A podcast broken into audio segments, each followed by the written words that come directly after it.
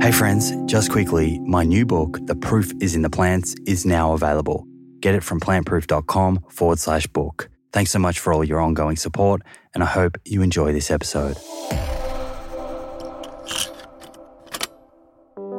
When Western European capitalists came to North America, they saw natives from the outset as heathens, and it gave them complete moral permission in their minds to separate natives from wealth by any means necessary. Most kids in the US don't even know that Native Americans still exist. I mean, basically, we're taught in schools here Native Americans were allies or the saviors of the very first English that came to what's now Massachusetts Massachusetts, then the majority were wiped out due to pandemic. The idea that there was a conscious and continuing war, a genocide against them, is definitely not taught in schools here. In schools here. That's Sanjay Rawal, and this is the Plant Proof Podcast.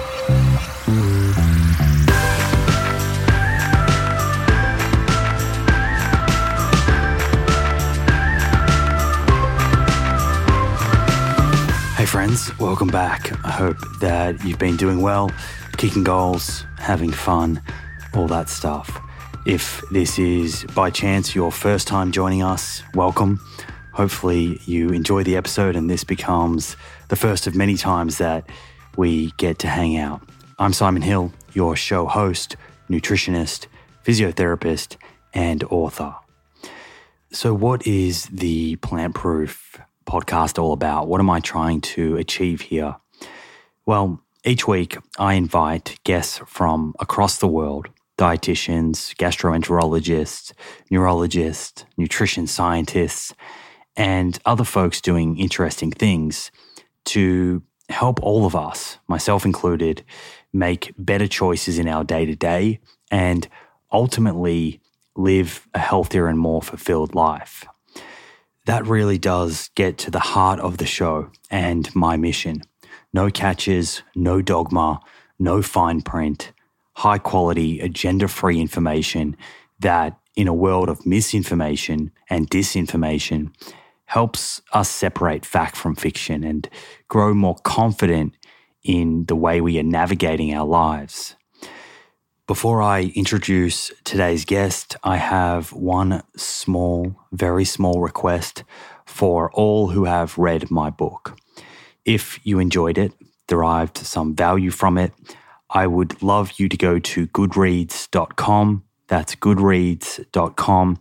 Search The Proof is in the Plants and leave a written review. It really does help with getting the book into more people's hands and remember, all proceeds I receive are donated to the non for profit Half Cut organization to help protect the Daintree rainforest from deforestation.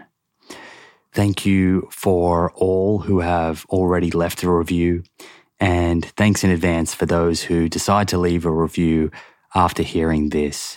I appreciate you. I love your curiosity and interest in nutrition science and really do value your support. Okay, so with that little preamble out of the way, let's get into it, shall we? This week's episode is centered around the importance of giving First Nations people a seat at the table so they can be heard, particularly when it comes to managing land, improving our food systems, and creating a more equitable world for all to enjoy. Last year, I had the privilege of watching a documentary called Gather, which documents the growing movement among Native Americans to reclaim their spiritual, political, and cultural identities through food sovereignty. The film was directed by Sanjay Rawal and produced by Tanya Meillier. Long story short, but Sanjay is an Indian American documentary film director who lives in New York City. He previously directed Food Chains and 3100 Run and Become, and is a James Beard award winning filmmaker. A few weeks back, I was in New York City. We connected and had this conversation. A conversation that I found insightful, thought provoking, and really just another important reminder about inclusion, connection, humility, and respect to ourselves, to our fellow humans, and to all of nature. So, with that said, this is Sanjay Rawal. Please do enjoy, and I'll catch you on the other side.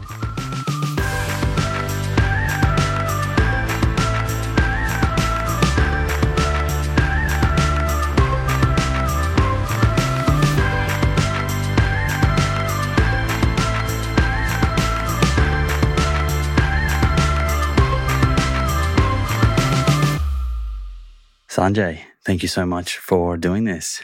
Oh man, I'm a big fan of your podcast. It's an honor. it's great to have you in New York City. Yeah, I'm glad that we could do it here. It's a beautiful sunny day here in New York City. Best time of year to be here. Really? Yeah. Cool. Well, I am a big fan of your work, and uh, it's it's great to do this in person, not not remote. Um, I watched Gather last year. It came out, right? Yes. And I really, really enjoyed it. I I was drawn to it and moved by it. I loved your perspective, and I think you have uh, a, a really great story and, and set of experiences to share. So I'm really looking forward to to digging into this. Perhaps we start with if someone has not heard of Gather. Let's say you are at a coffee shop and you get introduced to a friend of a friend, and they say, Sanjay, uh, I heard you directed a, a, film, Gather. How would you describe it in a, in a couple minutes? In a nutshell, it's about Native American food sovereignty. Those are a bunch of words that seem very, very confusing. But our food system 300, 400 years ago was completely different from what it is now. In India, where my parents are from, there were no hot peppers 300 years ago. There were no potatoes. There were no tomatoes in Italy until the 1700s. Most of the world's food system came from what is now North America. That food system at the same time was almost completely erased by European colonizers. So our film Gather looks at the remnants of that food system in indigenous communities all across the United States and how that's a source of spiritual strength and resiliency for those communities and how essentially it holds the key to the survival of humanity. There's a lot to unpack there. I want to start with you as a person. I know that you were originally in science, right? And and I'm wondering, can you share your sort of path into this space of thinking and talking about human rights and thinking about sovereignty and thinking about First Nations people? I'm I'm really grateful to be where I am now. I was just an ordinary student, immigrant parents in the United States. And like a lot of kids, you know, all of us really, at some point in your life, you begin wondering what you're meant to do. Now, most people don't really have any way to figure that out, and it might take decades.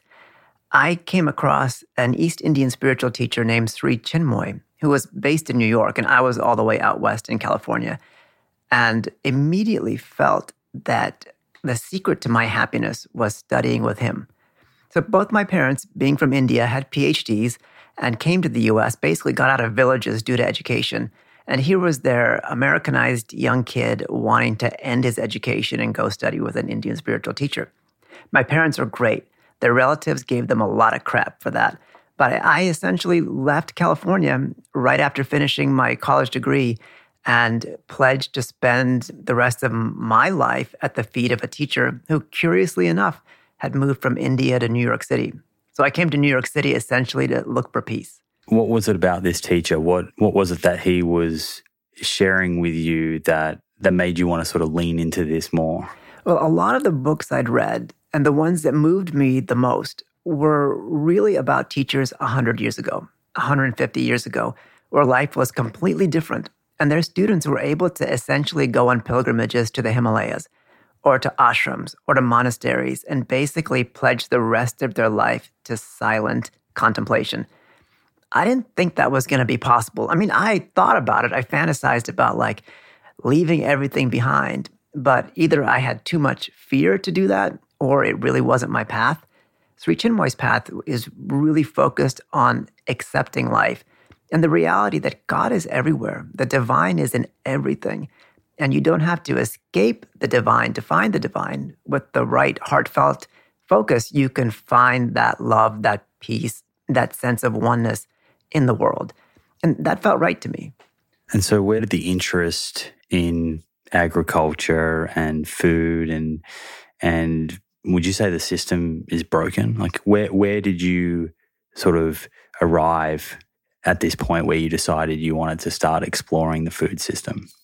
At least in the Western world, we we develop a pretty healthy sense of ego, and as much as we try to imagine that we're not products of our parents and that we're our own people, it's in our 20s and 30s that we begin to realize how similar we are to our, our, people that raised us. And my dad was in agriculture.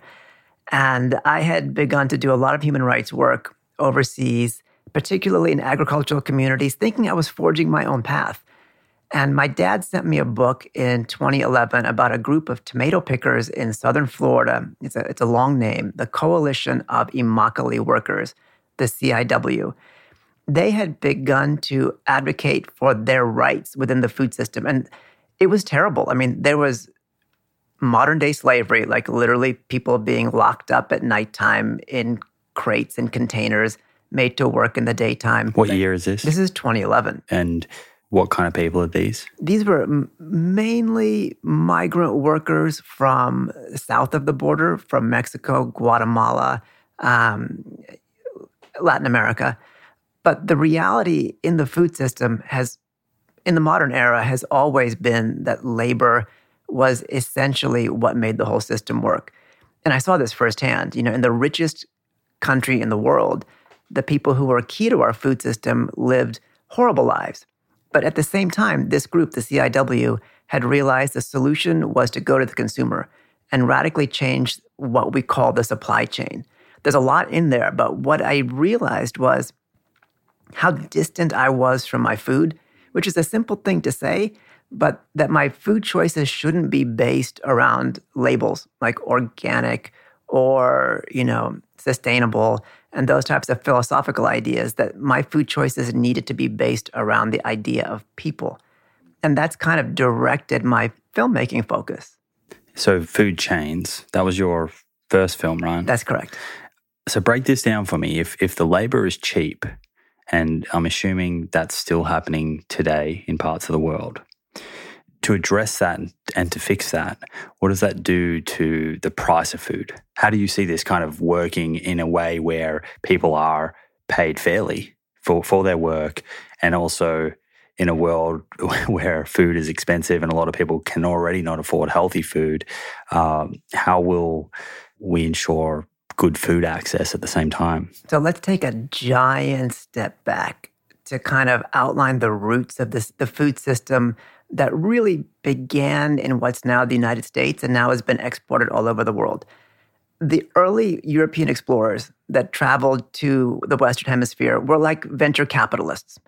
You know, Columbus was hired by the Portuguese, but he was Italian. John Cabot was hired by the English, but he was Italian. They were essentially mercenaries, pirates in a sense, with massive fleets, massive armadas at their disposal, sent out with the backing of lots of investors to find wealth. Now, the Dutch and the English knew uh, they knew that they could find that wealth in food. So they went to Indonesia for spices. They went to the New World to start cash economies based on cash crops, including timber. The Spanish and the Portuguese had their eyes set on gold and silver. But in all of those economies, there's one thing in common. They were trying to extract value from earth either the topsoil, like the British in terms of tobacco and cotton, or like the Spanish, underneath the ground. And moving ground takes two things it takes access to that land. Indigenous communities were on that land. So, a big part of that push was to separate indigenous communities from their homes. Secondly, in the case of farming, it took labor. Indigenous communities were the first sources of forced labor, but you know, they died or escaped. And so the West African slave trade started in earnest. So there's two sides of the coin. we need land, we need cheap labor. That's how most of the westernized countries, including Mexico in the Western Hemisphere, really arose. arose. That's how the global agriculture industry arose. From what used to be small peasant farms have now become gigantic farms. What used to be small, tiny markets are now supermarkets. And that's what drives the entire industry. You need access to cheap land, you need access to cheap labor. Can you go a little bit further into you said that the Native Americans either died or were killed. Am I right when you say they, they died? We're talking about pandemic, infectious diseases. Can you kind of step through some of that history for people who are unaware of it? Sure. I mean, th- th- this history is mirrored in indigenous communities all over the world. In Australia, with the Maori, in New Zealand, indigenous communities all up and down the Western Hemisphere. Initially, European explorers came to essentially turn native people into slaves. And the first massive die offs, like in what is now the Dominican Republic and Haiti, led by Christopher Columbus, those first die offs weren't related to any pandemics. It was due to overwork. Hundreds of thousands of Native Americans, Native Caribbean folks died in the mining of gold. Now, there was literally no gold on Hispaniola, and what little was found took a lot of labor. And you're essentially trying to make people work 18, 19, 20 hours a day, completely disposable. So that was the first wave of die offs. When the British began coming to what's now the United States in the early 1600s, they didn't encounter wilderness. They didn't encounter this kind of utopian idea of, of unbounded nature. Native Americans had carefully cultivated the entire eastern seaboard of the United States into very productive farmland using techniques that we now call regenerative, we now call sustainable. But it was a relationship they had with Mother Earth that allowed them to have a long term vision of how to use land. And so the British came and they killed natives for those plots of land, the highly productive land, and they established massive farms to essentially grow cotton and tobacco to export back to Europe. So the term genocide gets used. Would you say that's an accurate descriptor of of the events? Yeah, and that that genocide continues to this day in the United States. We've got a bit of a race race car rally like out there. Fast and Furious happening right outside the window. Soho, New York. There we go.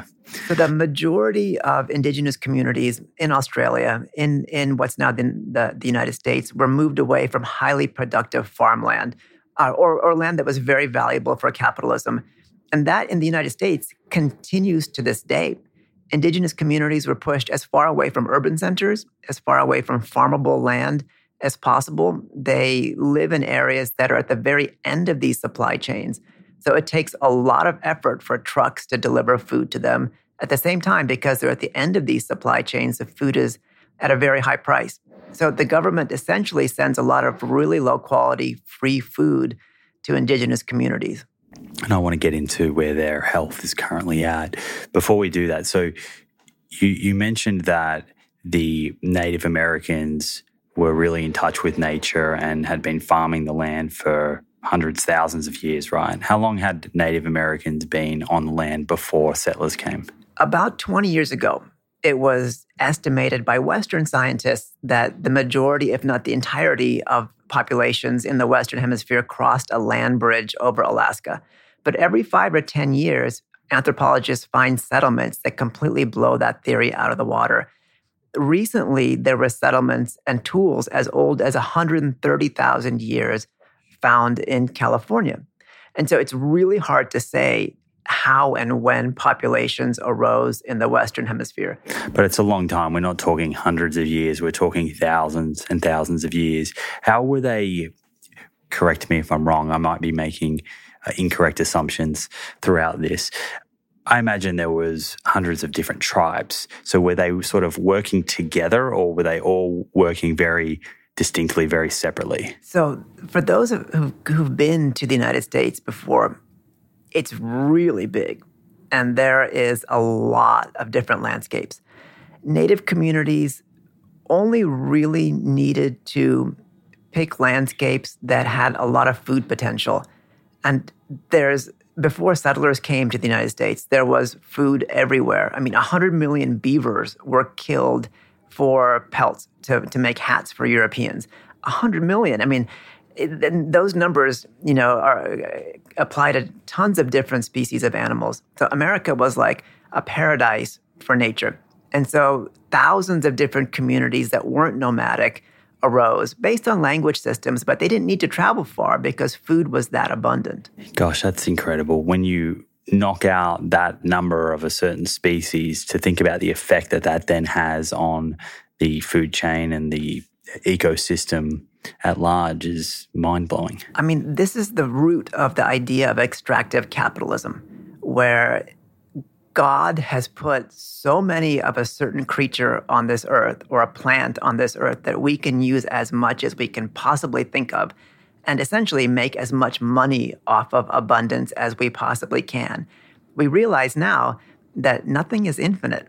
And a lot of the decisions and the capitalist trajectory set forth 500, 600 years ago is leading to a stage where we realize resources aren't endless and we've got to make a lot of decisions to think a lot more about the future than about short term gains. Can we separate a few terms here for my education? What's the difference between saying First Nations and Native American or Inuit, for example? It's all really just just semantics. I mean, Inuit corresponds to a specific set of peoples up in Alaska and northern Canada. Some communities like being called Indigenous. Uh, some like being called First Nations. We generally use those terms interchangeably. Technically, there's no such thing as a Native American. They all, all the different groups identify as their grouping, like Apache, Navajo, Hopi. But as a kind of umbrella, you know, people are okay with being called Indigenous or Native Americans.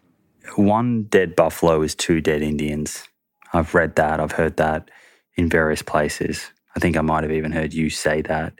Can you talk to that? Is that something that was used by settlers? Yeah. So the United States, as people know, came out of the British colonies. And the British colonies were basically set forth to make the UK money. But after American independence, there was still a huge economy here that depended on Europe. And that was agriculture based. We shipped a lot of cotton, tobacco back to Europe. At the same time, there were a lot of people still moving to, to the United States. This is pre industrial revolution the only economy is based on the land. The only economy is based on farming. I mean, there isn't even any petroleum exploration. So, as your population increases, you need more land. Before the 1850s, the US government basically forcibly removed Native Americans from the eastern seaboard to the center of the United States, to west of the Mississippi. But around the 1850s and 1860s, American farmers were clamoring for that land. And the tribes that were there were very, very powerful. They were great warriors and they were nomads. They followed herds of millions upon millions of buffalo. Now, the entire North American ecosystem evolved around one animal's movements for the most part, and that was the bison, that was the American buffalo. They moved all across the United States, all the way from Alaska down to Florida. Um, they were essential for the pollination of, of plants. They were essential for uh, sequestering carbon. They were essential for a lot of the nomadic movement of insects and birds and, and other animals. And around the 1850s, in order to displace the Dakota Central Plain native population and to not lose any more American soldiers in these vicious battles, the US basically came up with a policy of destroying native communities by killing buffalo. And so they basically supported hunts that took a population of 60 to 100 million buffalo down to less than 500 by the early 1900s. And now you see the, the, the, tremendous instability environmentally. That central part of the United States was the third largest carbon sink in the world behind the Arctic tundra and behind the Brazilian rainforest. And now it's just massive corn farms. And, and from, from, from all of the exploration you've done on nutrition, and it's like the basis of the entire nutritional imbalance in the world comes from that corn commodity. Have you seen when wolves change rivers? Have you seen that? No. It's a short film. It's it's an incredible insight into what happens if you remove large numbers of one species from the food chain. And they looked at, uh, I can't recall the exact location in America, but they looked at reintroducing the wolves and the impact that this had on biodiversity was incredible. And it wasn't so much just that the wolves were introduced and then were preying on deer, for example.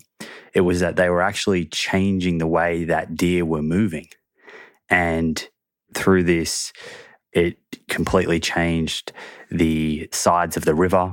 Instead of being sort of overgrazed, they became more solid. There was less erosion, and the river ended up completely, completely transforming.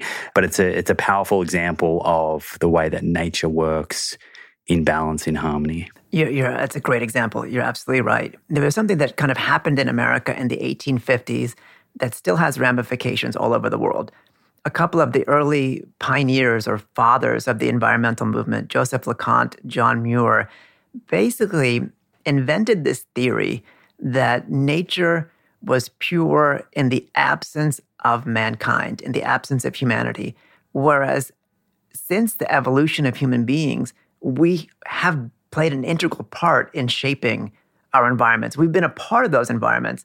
And North America was probably the prime example of that. We see massive wildfires now in California and on the West Coast due to forests having been clear cut, smaller saplings coming in, and literally no forest management. It's come to light that natives in those areas of the United States for tens of thousands of years meticulously managed those forests which resulted in clean, healthy forest systems. And they meticulously burned forests in prescribed manners to the effect that every 15, 20 years, an area the entire size of California was, uh, uh was burned, you know, uh, consciously and intentionally. And it's only come to light now that most of the, the America that Europeans came to enjoy and came to exploit was because of Native Americans and their constant presence and their the idea that they felt they were stewards of these environments. So they were overlooking the enormous amount of management that had gone into to maintaining and curating that environment. And I think it has, you know, ramifications on the food system. When kids go to parks, we're taught not to take anything. We're taught not to touch anything. Whereas that's an important part of human interaction. It's like to be a part of nature and to understand how important it is for the environment to, for us to have certain types of interactions. Just like when you remove a wolf from uh, an area, when you remove human interaction that was vital to that area, things out of the ordinary start happening. What do you think about the way that Native Americans live off the land or were living off the land then before settlers arrived? What do you think about that way of living and scaling that up to to sort of eight to ten billion people by you know 2050? Is that something that you give much thought to? It's a great point, and I, I would even suggest we abandon the word scaling. You know, and I know that there's a, there's a lot of different meanings to that. But the idea is to understand our relationship with the land that we're living on right now. Most native communities understood that their descendants were going to be living in their homeland. Now it's like we're such nomadic people. Like my parents come from India. I grew up in California. If something happens in New York, I'll I'll move away. But native populations have a responsibility of being stewards to the land that they're on. It's a multi-generational commitment to the land they feel they've been put in charge of. And that requires an entire reframing. So it's more of not it's, it's it's not so much how should we eat as human beings, but how should I eat as a New Yorker? How should I eat as somebody who's based on an island off of New York, call it Long Island, I'm in Queens? You know, what sort of local food systems need to be built so that we don't have to be shipping blueberries from New Zealand in the winter? What sort of education do we need to have so that we eat things that are appropriate for season and things that are grown within 50 or 60 miles? It's like that type of localized food system creates the most type of connection between humans and food systems. If I'm getting all my food from California, 5,000 kilometers away from New York City, I really don't have any sense of what's going on with those food systems. And if my supermarket keeps giving me the foods I want, I stop caring about where they're coming from entirely. But if all my food has to come from a certain area, I'll understand the abundance that we have and the absence that we have. Is there a, a difference between buffalo and bison? Buffalo and bison are used interchangeably, right? You know, Native Americans use the word buffalo uh, for bison. Uh, technically, you know, the bison is the more ac- scientifically accurate term, but they, they say buffalo. Is there a difference between a buffalo and a cow in terms of environmental impact? That's a great question. You've obviously been doing your research. So, you know, this this has to do with evolution.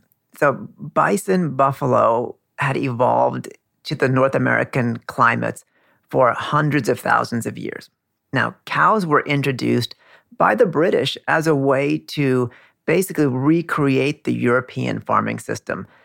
Cows have been as detrimental to the American topography as climate change has been. I mean, cows basically eat grasses down to below the roots. So, a lot of the West, where cows were grazed by the Spanish and the English, uh, mainly by the Spanish actually, um, the entire grasslands that used to cover Arizona and California, the Sierra Nevadas, have been decimated, never to return. Bison didn't do that. Bison ate grass only to a stage where that grass would regrow. In winters, for example, bison have this evolutionary knowledge when there's huge, massive snowstorms, like there are in the Midwest, to all face the snowstorms. They've got these massive heads and they, they, they basically develop these beautiful snow beards cows turn the opposite direction from the snowstorm.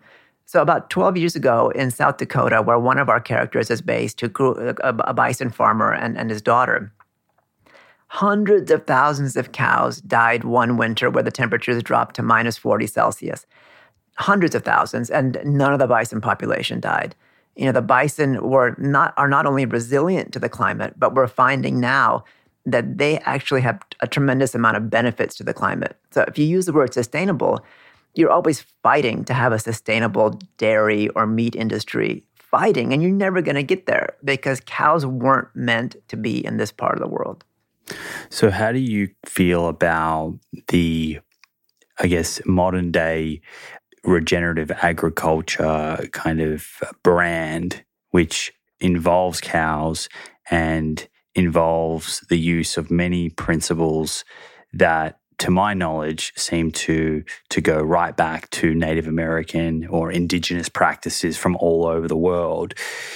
Is that something that you think about? I, I do. So I, I think the, the first thing to kind of focus on in framing this part of the discussion is what we want to get out of the food system calories never used to cost money I mean, yeah, calories were taxed, like wheat was taxed, things like that. But like tomatoes, potatoes, pineapples, if communities grew that food, it wasn't necessarily to sell thousands of miles away at a much higher value than the community placed on them. And communities themselves would be involved with that entire food system.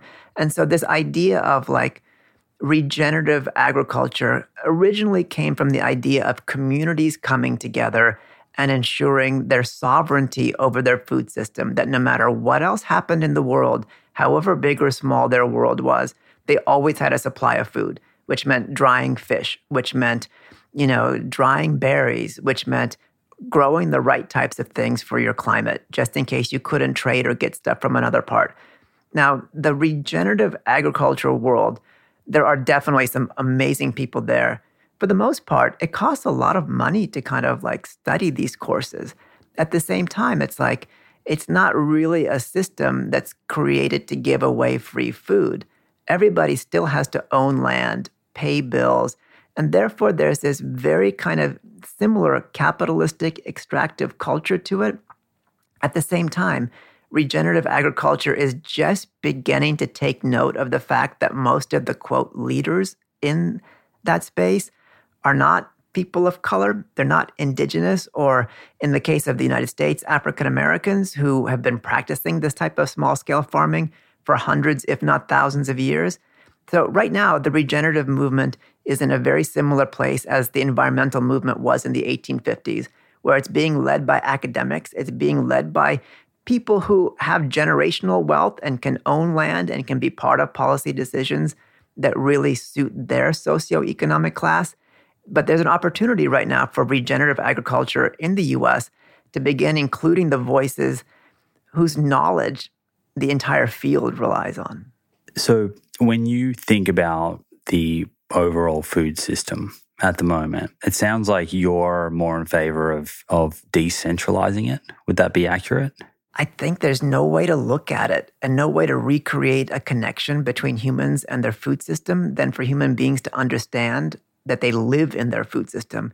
And so that means taking a lot of public land, converting it into farms, a lot of neighborhood land, converting it into farmland, and making people grow their own food. And in the case of meat production, you know, for those who, who, who still want that, for them to really understand what it's like to harvest your own meat at least in that way, you know, meat consumption will go down drastically. My only, I guess, concern with some of that is I mean, there are a lot of environmental scientists talking about the need to reforest and uh, rewild lots of land and actually produce food on less land. What do you think about that? Well, uh, I don't think these are mutually exclusive ideas. Right now, the problem is that we value land based on its productivity. And so when it comes to forest land, we value it in terms of its timber productivity. When it comes to farmland, we value it based on the amount of dollars it creates per acre or per hectare. So if you've got farmland in the United States, you have to use it. You literally have to to be able to get the tax credits that, that farmers get. We also look at forests as something that we shouldn't touch. You know, at the same time, you know, forests are things that are not invaluable. Like we need to be in there and we need to be burning. We need to be cutting timber sustainably in order to create the gigantic trees which sustain fireproof farms. But it's all to say that we need completely new land policy that's not based on a single decade, a single fiscal year, a single quarter's worth of production. We need to understand that these are things that need to exist for the rest of time. And we have to figure out ways to sustain our population and to create a, an actual future for human beings. Do you think we can get there from from where we are right now and, and where governments are around the world and I guess the the current mindset and the gap between that mindset and more of the uh, indigenous mindset and being guardians of the land you know, I, I, think about countries now who are sending ships around the world and, you know, clearing out the oceans with huge trawling. And I just think about how hard and how difficult this will be. It really requires a global concerted effort and agreement. I agree. But I, I also say that, like 10 years ago, the greater population wasn't even thinking about these issues the way they are now. It's like, yes, we were thinking about changing our light bulbs, but we weren't necessarily thinking about overfishing we weren't thinking about changing food habits to like support a more plant-based diet system. So you can only imagine where we want to be five or ten years from now. I, I think that progress is great. I don't think we can we can you know really count on anything but trying to make that incremental progress. Have you had any discussions uh, with Native Americans about documentaries like Kiss the Ground, and when they see that perspective? I'm curious as to how do they feel? Movies like Kiss the Ground have been infuriating for people of color. You know, that movie, and there's lots of excuses that that various groups give to as to why that movie was majority Caucasian. Not to say that that's a bad thing in general, but you're in a space that was literally created by Native Americans and by African Americans in terms of regenerative farming in the United States. And it's not just the movie that is ignorant of the reality, it's that entire space of, of companies like Kiss the Ground selling courses, people pushing this regenerative policy that literally excludes people of color. So Native Americans, you know, look at those types of movements and really, I would say the, the folks that, that I speak to in, in, in the native farming realm, they see those those movements as temporary, that they're going to ultimately be failures because they don't represent the truth. What would be the the main differences in mindset between, say, that regenerative agriculture mindset and that of uh, a First Nations person who is, you know, connected with the land? So th- th- this is hypocritical of me to say because I- I'm I'm in the food system, like I live in New York City. But w- if we want to envision the future of food, number one, it has to include treating people well. That has to be a huge part of it. You can't be an ass and feel like you're, you know, an exemplary, you know, human being. And a lot of farming doesn't take into account the way people have always been treated. You know, it doesn't include, you know, labor stipulation. Regenerative farming doesn't say that you've got to pay your workers a living wage.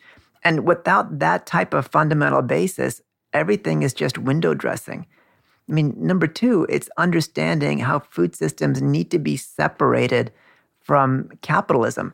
Like, and this was Food Chains, my first movie, that looked at the massive size of American supermarkets. Walmart in the United States alone does about $300 billion in gross revenue in groceries alone. I mean, that's 10 times the amount of revenue that a big bank like Goldman Sachs does. You know, that's about the equivalent of what a large energy company does per year.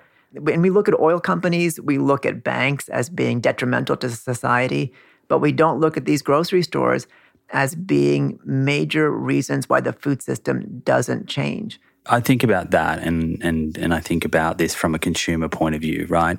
It sounds like we need transparency. We need to understand when we're picking up that food off the shelf, what is the impact on humans who are involved in the production? What is the impact on the environment?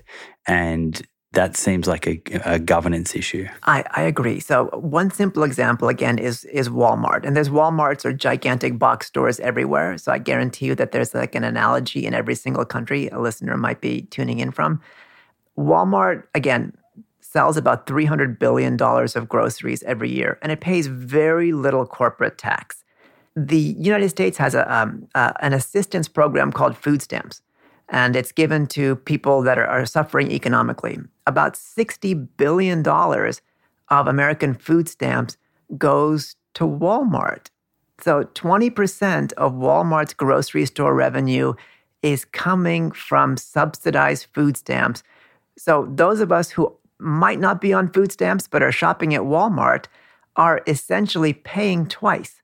You know, we're paying for our taxes are going to basically double our own net contribution to Walmart. And that money is not going back into communities, it's going into the pockets of the richest Americans, the richest people in the world. The Walton family is worth hundreds of billions of dollars. And so these food systems are not that different now than they were 500 years ago, where rich families would send ships across the United States. It might have been royal families to extract wealth to make those royal families richer. The same thing is happening now. It's like we don't really have a sense of where the money is going. And a question that you asked at the very, very beginning of this episode when it comes to creating fair wages for workers in the field, we did a back of the envelope calculation. The average farm worker makes about, you know, 10 to 12 dollars an hour, which is barely enough for making ends meet. It's not a living wage at all. For farm worker wages to be doubled, the average American family of four would have to spend an extra $60 per year. $60 per year to double the wages. Just over a dollar a week. Yeah. So that movie, Food Chains, was based around tomato workers. Tomato workers essentially earn one penny for every pound that they pick. And this group of workers, the CIW, advocated for big buyers of tomatoes, these grocery stores, to pay an extra penny per pound to double the wages of those farm workers. Those of us who buy tomatoes know that we could be paying 99 cents or $1.39 per pound. We would not notice if an extra penny went. Right now, those extra pennies are all going to supermarkets. They're all going to the Walton family, to the rich shareholders of a lot of these public and private companies to redistribute that wealth to labor requires pennies on the dollar. And that's the case of the food system. We're spending tons of money at fast food and restaurants. There have been studies that have shown that, you know, the restaurants in the United States, the fast food restaurants that are paying living wages, $15, $20 an hour, might have burger prices that are one or two cents more on average than their competitors. That's it. It doesn't cost much to be good people, but the people that are preventing this from happening are few and very powerful. That's obviously an ongoing conversation. Do you see that changing anytime soon? I, I don't see it any time, changing anytime soon because most westernized countries have never seen food as a human right. In fact, a lot of the wealth of Europe, a lot of the wealth in the United States, again, came from treating land and labor in the food system as disposable. And so, right now, it's like in the capitalist regime, in the free market system, we don't have a guarantee to fresh food. We don't have a guarantee to affordable food. And I don't see that changing because, again, these food companies, whether you're looking at Bayer or Monsanto or looking at grocery store companies, are some of the largest, most powerfully politically connected companies in the world. Hey, friends, I hope you're enjoying this episode. It's Simon here. Just a quick intermission to remind you that my book, The Proof is in the Plants, is now available. In this book, I cover common myths about plant based diets, evidence showing the potential health benefits that are up for grabs, the positive impact eating plant foods has on the planet, and much more.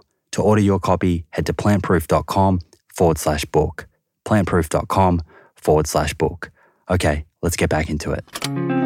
So, if you are a consumer and you're thinking, well, I want to, I want to vote with my dollar for a better world where people are paid correctly, how do you navigate this? Is this avoiding those big companies, or is that is that actually making the problem even worse?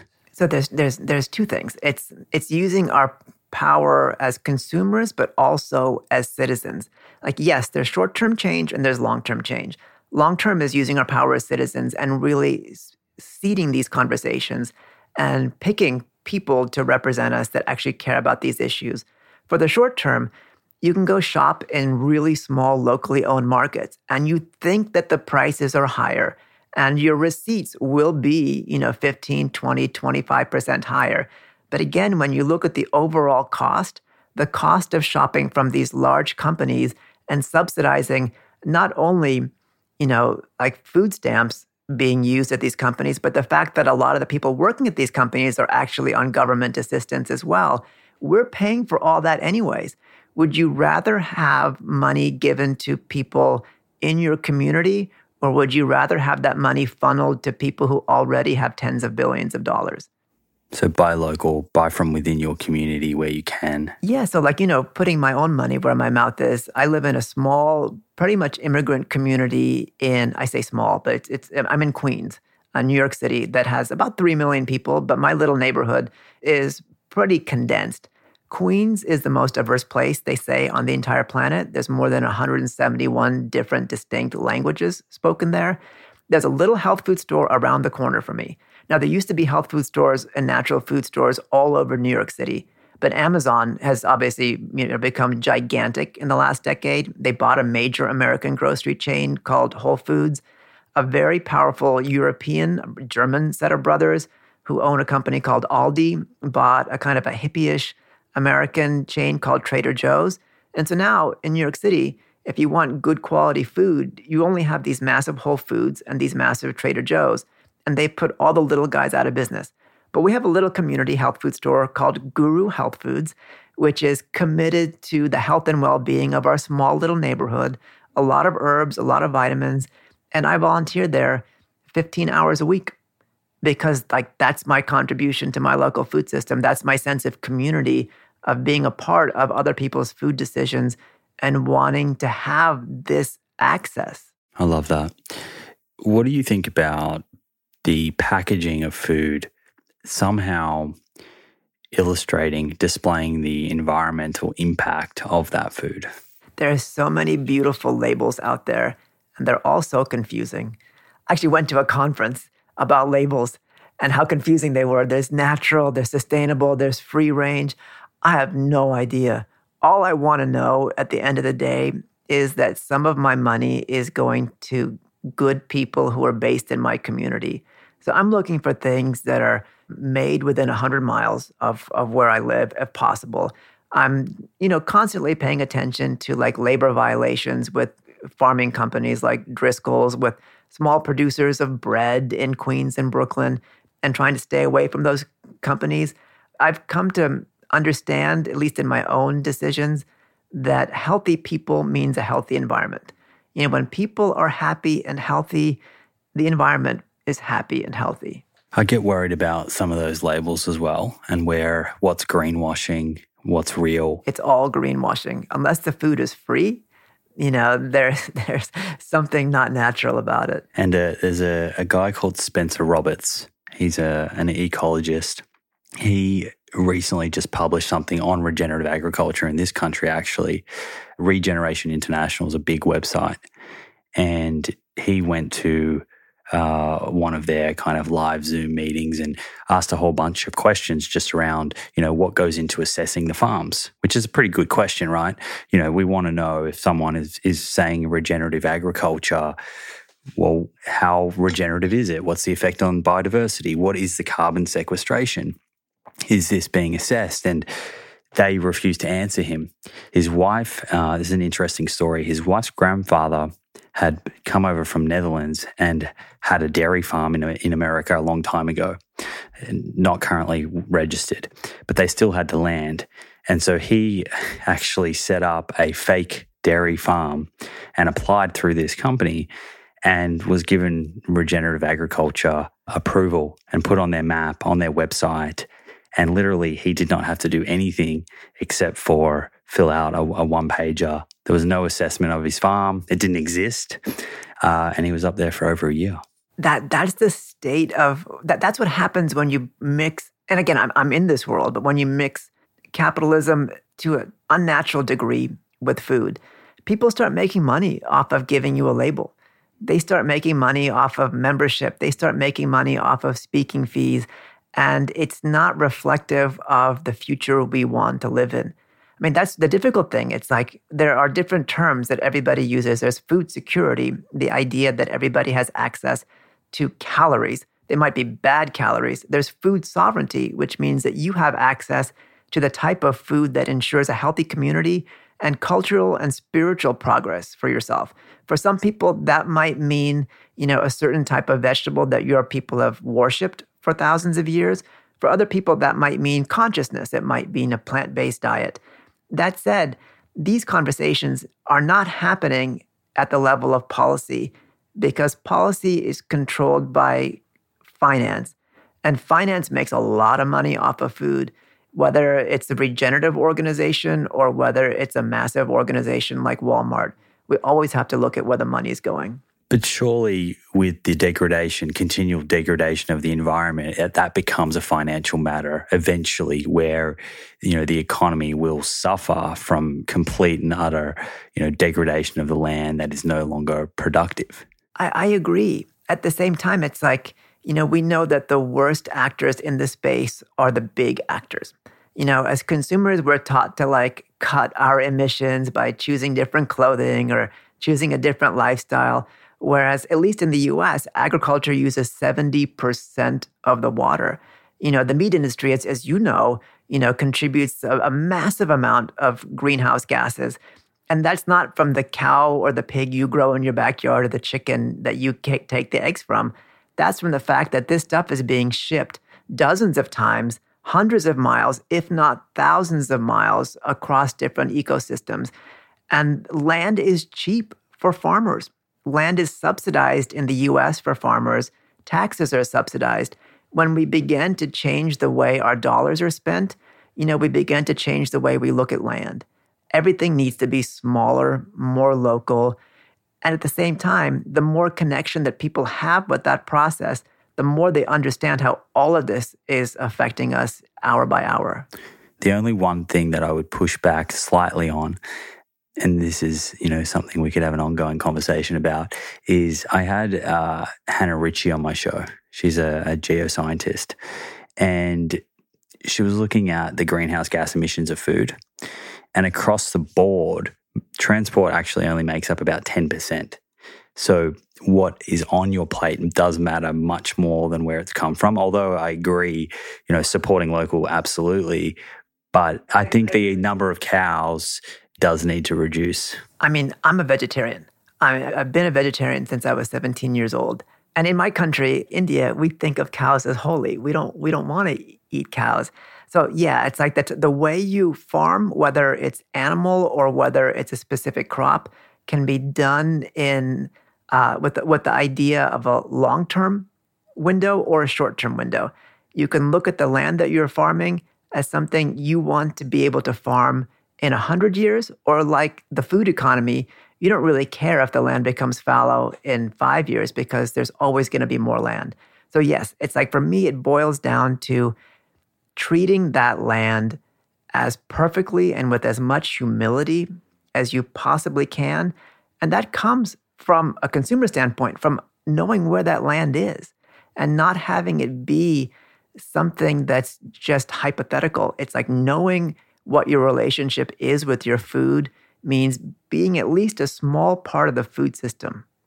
I want to talk about that a little more about, you know, understanding the land, being connected with the land. Given your understanding of Native American people, what's the risk of losing the the wisdom and knowledge that has been, you know, shared through generation and generation of Native Americans over hundreds of years? I think there's there's four things. Like number one, actually actually 70% of the global diversity in plant-based foods has come from the Western Hemisphere. So there's a tremendous amount of genetic potential that still exists. Much of it has been destroyed, much of it has been commodified, much of it has been bought and studied and and turned into things it wasn't. Like the the Monsanto pesticide resistant corn came from a Mohawk white corn. And so much of Western food relied on that genetics. And the diversity out there is really being protected by the majority of the diversity is being protected by indigenous seed keepers or seed keepers with an indigenous mindset. Number two, you know, the philosophy of farming and land use is completely different. It's like, again, natives don't want to leave their ancestral land. And so they want their ancestral land to be just as viable 10,000 years from now as it is right now. Like the rest of my lineage is not going to be living in the same spot as my great grandparents. We're so nomadic and we've lost connection with the land upon which our entire family history is based. Number three, the food systems in native communities are communal everybody owns the land or everybody uses the land together. People might farm specific parts of the land, but when it's harvest, everybody helps. There's feasts, so all the food is pooled together. And this kind of comes to the fourth and most important thing. We don't worship land the way we try to worship our own version of the divine. You know, it's like we think of the, the divine as something deep within we don't necessarily see the manifestation of the divine, not just in other human beings, but in the land itself. And therefore, we don't treat the land the way, with the humility that we do with whatever aspect of the divine we worship, either in silent meditation or at a church or at a synagogue. But the idea of Mother Earth being treated with utmost humility is absent from our Western mindset, and it's not within communities that rely on that land.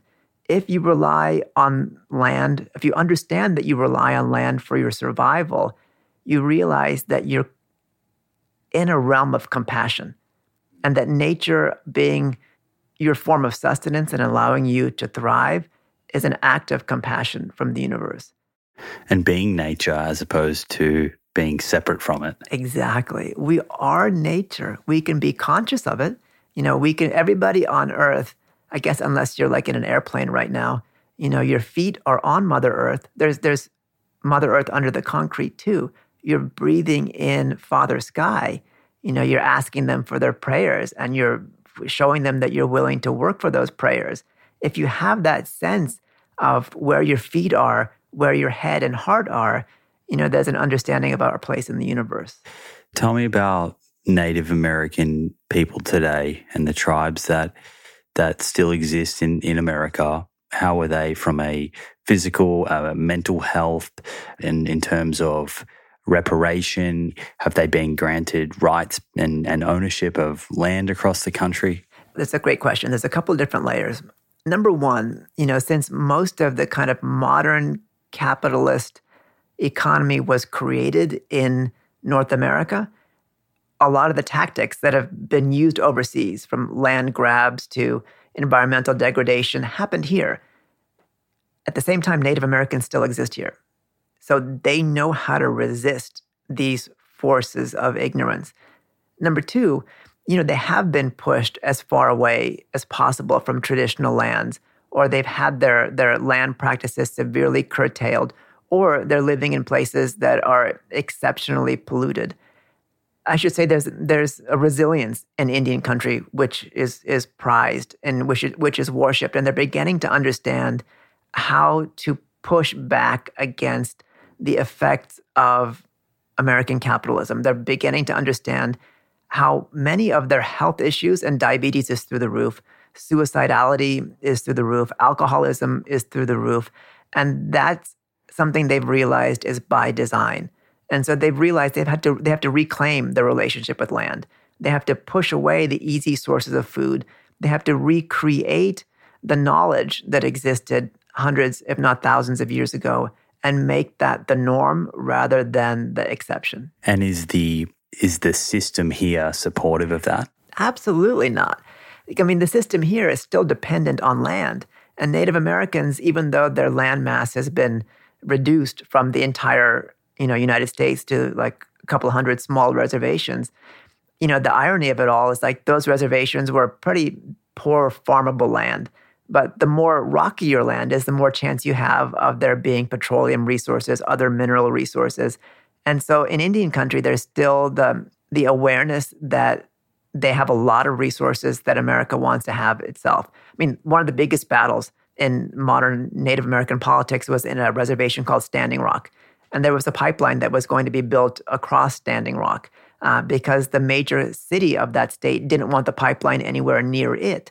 So that, that pipeline was essentially built, and there were lots of oil spills since then. It's kind of been shut down now. And that's an important part of the country for Native Americans. Yeah, they see that the, the limited land they live on is still kind of just seen as disposable, and they're seen as disposable. It's sad, but at the same time, there's been a concerted effort for the last 500 years to get rid of all the indigenous people, and they've managed to resist. And that's the kind of like strength of their determination and of their approach. And it shows to this, it shows the strength of their inherent knowledge and wisdom, I think. So they're they're still very much in a fight right now. Yeah, it's gonna be it's gonna be a fight until the rest of society begins to value their participation. In California, for example, that's beginning to change because, like we mentioned, there's been a lot of wildfires, and native groups for for decades have been saying like we never had these sorts of uncontrollable fires because we manage the forest in this way, this way, and this way. And now those members of those tribes from those areas are being brought into the conversation, saying like, how did your ancestors prevent wild, uncontrollable forest fires? Mm, there's something in that that seems ironic or a bit rich that it's now about valuing what they can do to help descendants of settlers as opposed to just valuing them as people. It's it's it's it's tremendously ironic, but at the same time, natives look at their responsibility to Mother Earth and to the land, and if they can contribute in any small form, it's better than not being able to contribute at all. You could not blame them for taking a position of, hang on, you know, you haven't helped us for hundreds of years. We're not going to all of a sudden just step in and help you. So it's it's a very uh, it shows a lot of humility. It, it does. At the same time, like there there are certain instances where they do have that attitude. There's a tribe called the Hopi tribe in Arizona that have produced some of the best runners that the Western Hemisphere has ever seen. They live on a mesa at a, about 3,500 foot elevation. They have some types, some varieties of corn that don't need any rainwater. You can dry farm them, a little bit of rain here and there, but they don't require irrigation. They're not nearly as intensive as, as other forms of corn.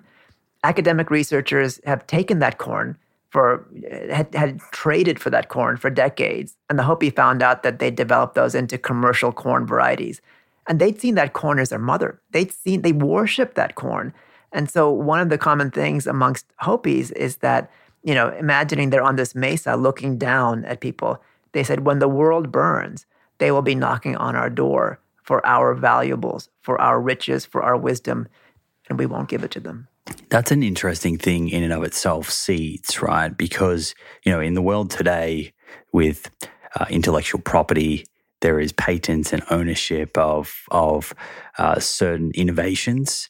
And it could be argued that, you know, those seed banks that Native Americans had, you know, been using and harvesting for many thousands of years are their intellectual property. I mean, it, it goes with the, the, with the majority of like Western medicine. A lot of these sources came from plants. A lot of the research was on plants. And you see Western companies trying to patent those chemical compounds, even the, even some spices that have been used for tens of thousands of years, much less germplasm like in seeds. It's the idea that food and medicine are not a human right, that there should be a price you know, for those that, you know, it really depends on how much certain populations are willing to pay. It's backwards. Do you ever think about the the mindset today of descendants of settlers? And you know, I'm a descendant of a settler, no doubt in Australia, right? Um, I'm sure my my heritage goes back to English or Europeans in some way.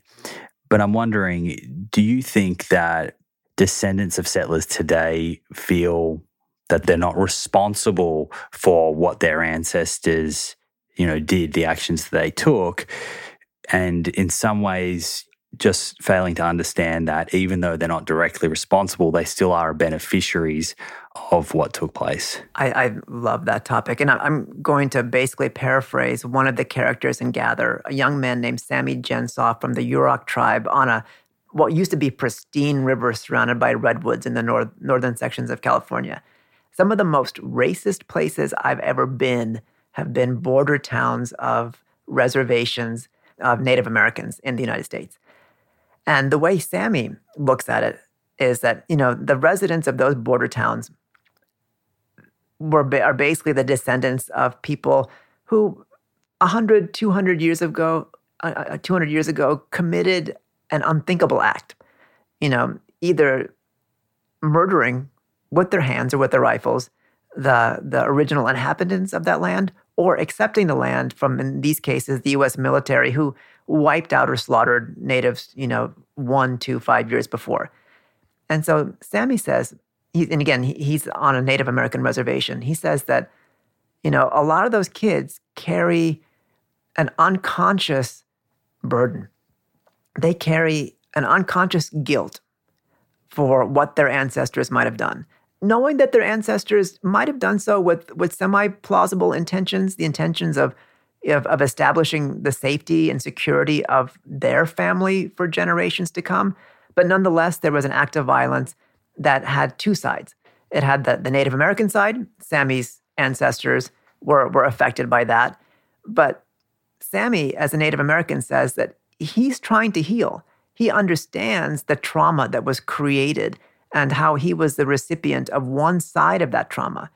But the descendants of the settlers don't yet realize where their guilt or, in some cases, their hate might come from. And they're carrying the burden of their ancestors in an unfair way. Sammy says that people need to have conversations. They need to understand that they're forever, right now, psychologically, they're forever linked by that same act of violence. It's the obverse and reverse of the same coin. It's only by recognizing that and shedding that, you know, essentially coming to terms with it and putting it in the past in a conscious way, which would create systems of equity, of balance, and understanding that there needs to be some sort of reparations, whether it's just psychological, whether it's developing friendships, but it's an understanding that there's a lot of hate. And there's a lot of hate created by our ancestors and both people on both sides are sharing an unfair burden. That's an incredible amount of understanding for him to take that position? I was when he said that, I was blown away. Yeah, gosh. You mentioned then the American government was giving out land. Is that part of the Homestead Act? Yeah, so, you know, American settlers were given guarantees of, in some cases, 40, in some cases, 160 acres. In some cases, to basically put Americans where natives were, an unlimited amount of water.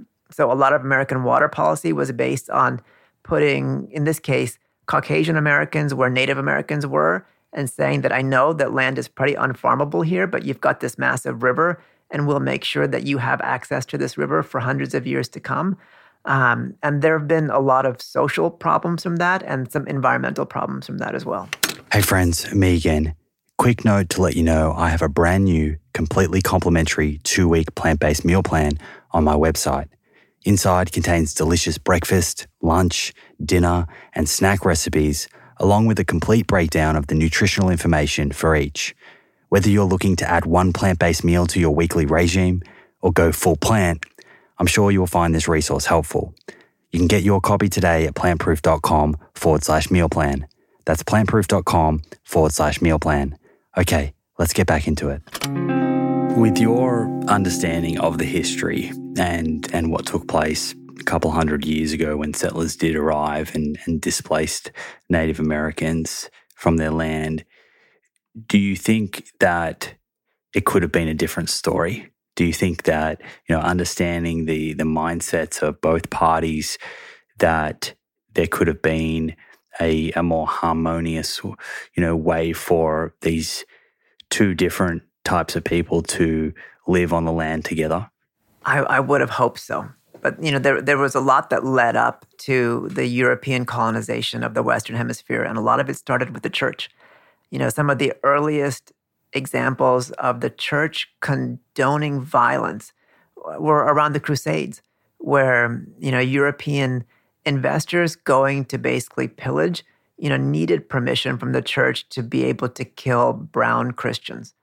And that sort of doctrine became something called the doctrine of discovery, where it became completely permissible for Christians to kill non Christians and for them for that to be sanctioned by the church.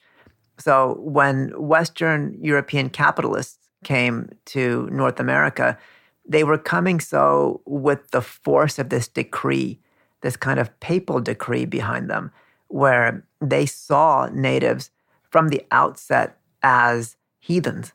And it gave them complete moral permission in their minds to separate natives from wealth by any means necessary.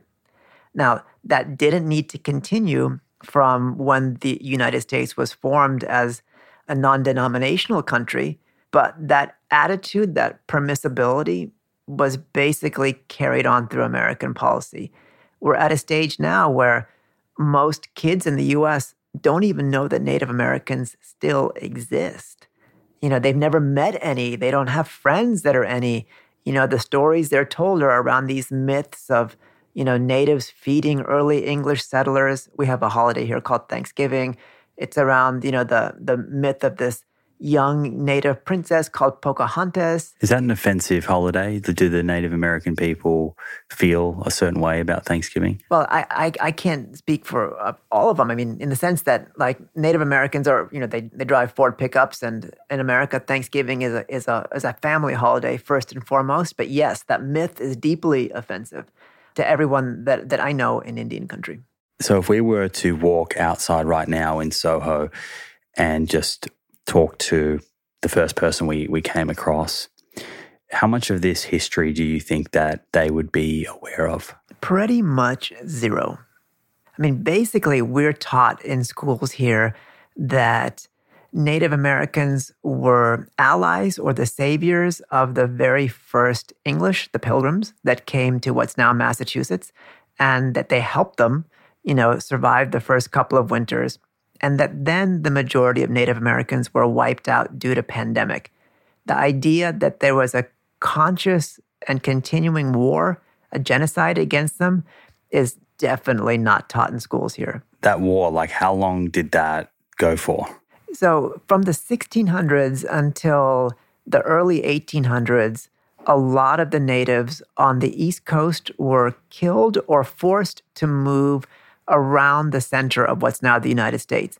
And when they were forced to move, there were no trains back then, so they were forced to walk. You have people 50, 60, 70 years old that would die before getting to those new homelands. So if the history books have, I guess, erased this, really, that's what you're saying.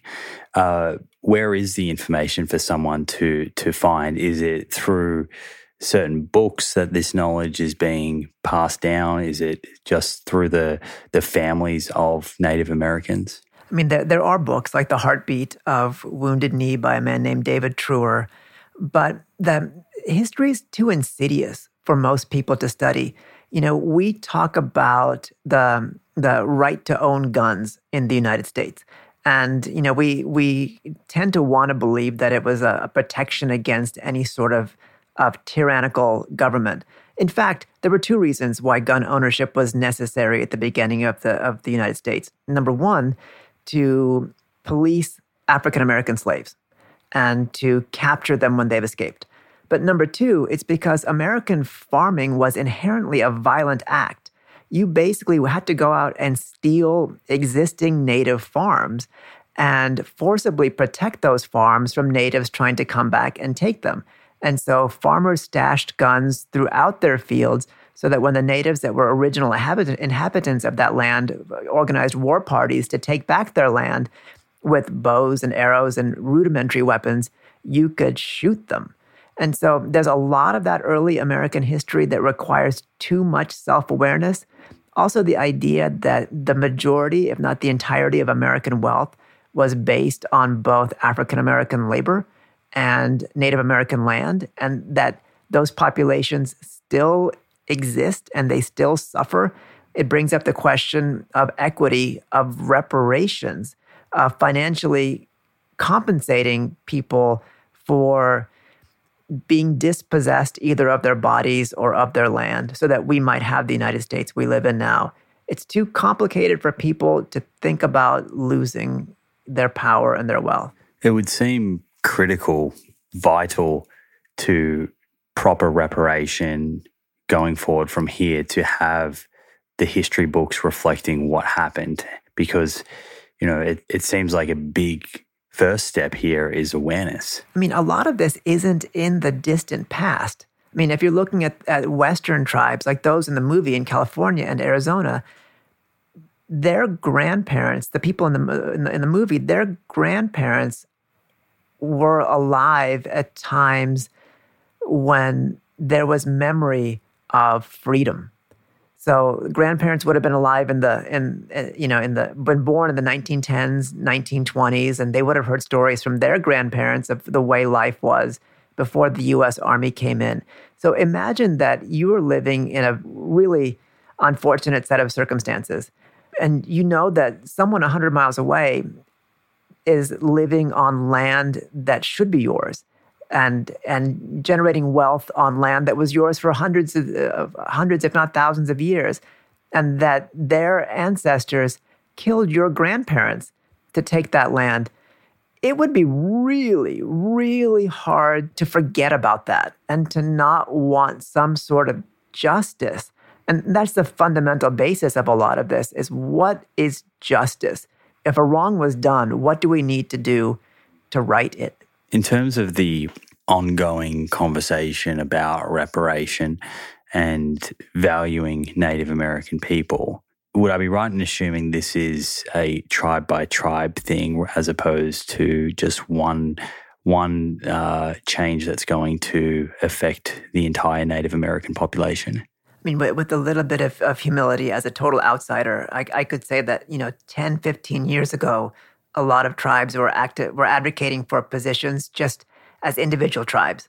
But in the last five or 10 years, many of the tribes have begun working together. And there's a movement now in the United States called Land Back, which is essentially like, give us our land back. I've seen that. Yeah. On social media. Yeah. I mean, there's so many cases where the US government has destroyed river systems by building massive dams, by giving water away to farmers in areas that shouldn't have that kind of access. and the rest of society is suffering. And so a lot of native groups are like, if you give us that land back, it's going to be better for everybody. Is that about giving public land back, or is it about uh, land that is currently owned by non-natives? I, I think it's it's it's it's layered. It's like a lot of tribes have had their own borders, you know, decimated, and so it's getting access back to their traditional sites for for prayer, for their own family history. Um, but it's also getting access to public land and stewarding it in a way that you know would, would prevent forest fires. But lastly, it's massive river systems and other things that affect millions of Americans that Native Americans want to have a say in in terms of policy. Let's talk a little more about the film itself. This is your third film that you've directed, right? Yeah, I made Food Chains and then an indigenous running film called 3100 Run and Become. With Gather, walk me through sort of the conception. How did you first, I guess, gain the trust uh, of the people that were involved? And what was it that really inspired you to want to turn this into a film? So, the, the very first documentary ever made was called Nanook of the North. And it was by an Anglo American filmmaker named Robert Flaherty. And it was a film about an Inuit man. And from, from all depictions, that film was made with a lot of community help. But it, it's indisputable that it created an industry where those of us who could afford a plane ticket or a bus ticket and a camera flew around the world to tell stories of other people. And so, you know, indigenous communities have learned a lot of their quote history from films made by non natives. That's a long way of saying I would have never made this film on my own. I have a bunch of friends who work for a native nonprofit called the First Nations Development Institute. They've been working, they're native and they've been working in Indian country for decades. It was an idea that came from them. They were very much the kind of like guides of it. And it was the trust that they had in these communities that enabled us to make it. Was there anything that surprised you after you released the film in terms of how what moved people the most? So we made this film, which is essentially the journey of an Apache chef named Nephi Craig trying to build a completely indigenous themed restaurant on one of the most economically affected and, and health disparity rich parts of Indian country, the White Mountain Apache Reservation. We also, in that story, we follow a young Yurok uh, man living on a river and, and, and fishing for salmon, a young scientist studying the medicinal effects of buffalo, and this, you know, this uh, Apache uh, forager, Twila Cassadore. We essentially created this movie just for Native communities. And it was, it's, there's a lot of stuff that we didn't explain. We didn't explain genocide and capitalism and you know uh, the colonization of the food system because for Native Americans it's a reality. Everybody knows about that stuff. We were shocked though that non-natives took to the film, and you know it was one of the top-ranking films on Amazon and iTunes last fall. And I think it's because a lot of young people and people interested in the food system understand that much of the story or the history of food is hidden. That the things that we're trying to solve right now weren't created in the last 10 or 20 years. They were created 300, 400, 500 years ago. Being a, a former scientist yourself, how do you sort of reconcile, I guess, the wisdom from indigenous practices? Do you feel that there needs to be some form of like a, a, blend of that and along with modern day science in order to sort of work out objectively where we're going? It's an interesting question. You know, from a native perspective, there is something that natives refer to as native science. And that's developed not in a laboratory, but I mean, we'd call that ecology now, but it's based on spending decades in a specific environment or a specific biome and learning everything you possibly can and that's deeply scientific. There's lots of experimentation, There's, it's data driven. And so I think that's where I would push Western science rather than it just being theoretical, particularly challenging the problems that we have right now. It takes people committing themselves to specific problems in specific locations for decades and not just flitting around policy circles and giving TED Talks and meeting heads of state. Yeah, it's an interesting one to think about because it really it comes back to how well you understand those practices though. From my understanding, if you look at regenerative agriculture, you see a lot of the stuff on YouTube, for example, and the claims around carbon sequestration. But studies that have looked to reproduce that and these aren't these aren't indigenous claims. These are claims made by uh, white people, you know, that have been sort of enthusiastic about modern day regenerative agriculture. The studies that have looked at it have found that they are overall still net carbon emitting practices. So it does, I, I, kind of feel a bit conflicted because I see the, the incredible value of regenerative practices but I, I still feel like there needs to be some form of way of measuring it so we don't just have people going out and making huge claims. I mean, it's like the nutritional friend of yours, the genius Dr. Dr. Gardner. You know, it's like when he started really analyzing the role of behavior, right, in in nutrition, you know, it opened up the field significantly. And I think that's one thing that, again, is, is missing from a lot of conversations is the fact that there's actually people involved. And it's, this is not theoretical. This is not just based on computation. It's like, what are people actually going to do? And what do people actually need within a food system? You're a beautiful human. Thank you so much for doing this. Uh, if folks listening, other than going out and watching Gather and supporting the documentary and sharing it with friends and family, if they want to support Native Americans. What are some of the, the best ways of doing so? We have a wonderful tool called Google. Most of us, if you're not Indigenous, you're living on Indigenous land. Google who those first people were. And chances are some of the, the, the those tribes will still be within a 100 mile radius of where you're living. Learn about their policy recommendations. They all have websites. And you'll likely see that a lot of things that they're advocating for you might not realize will change your life for the better. And once you realize what their positions are for your own homeland, you'll realize that you need to become an ally. So a lot of it is understanding whose land you're on and that those people still exist and that they can use your allyship and your friendship a lot more than you could think. Beautiful. Thank you so much. I had a great time, Simon. Thank you very much. Thank you very much. There we go. I hope you found that interesting, thought provoking, and instructive. For those of you that haven't yet seen Gather, you can visit www.gather.film for details. And I've put that link along with Sanjay's socials into the show notes. And on the topic of socials, if we are not already connected, you can find me on Twitter and Instagram at plant underscore proof. It's always great to connect with all who tune in each week. I love reading messages from people all across the world who are finding the show interesting and of value. It keeps me inspired to continue having these conversations. Last one before I let you go. I am often asked what supplements I take. So I finally got around and created an in depth supplement guide, totally free that you can download along with a bunch of other free guides at plantproof.com. That's plantproof.com. It contains information about daily supplements, both everyday wellness supplements, along with performance supplements.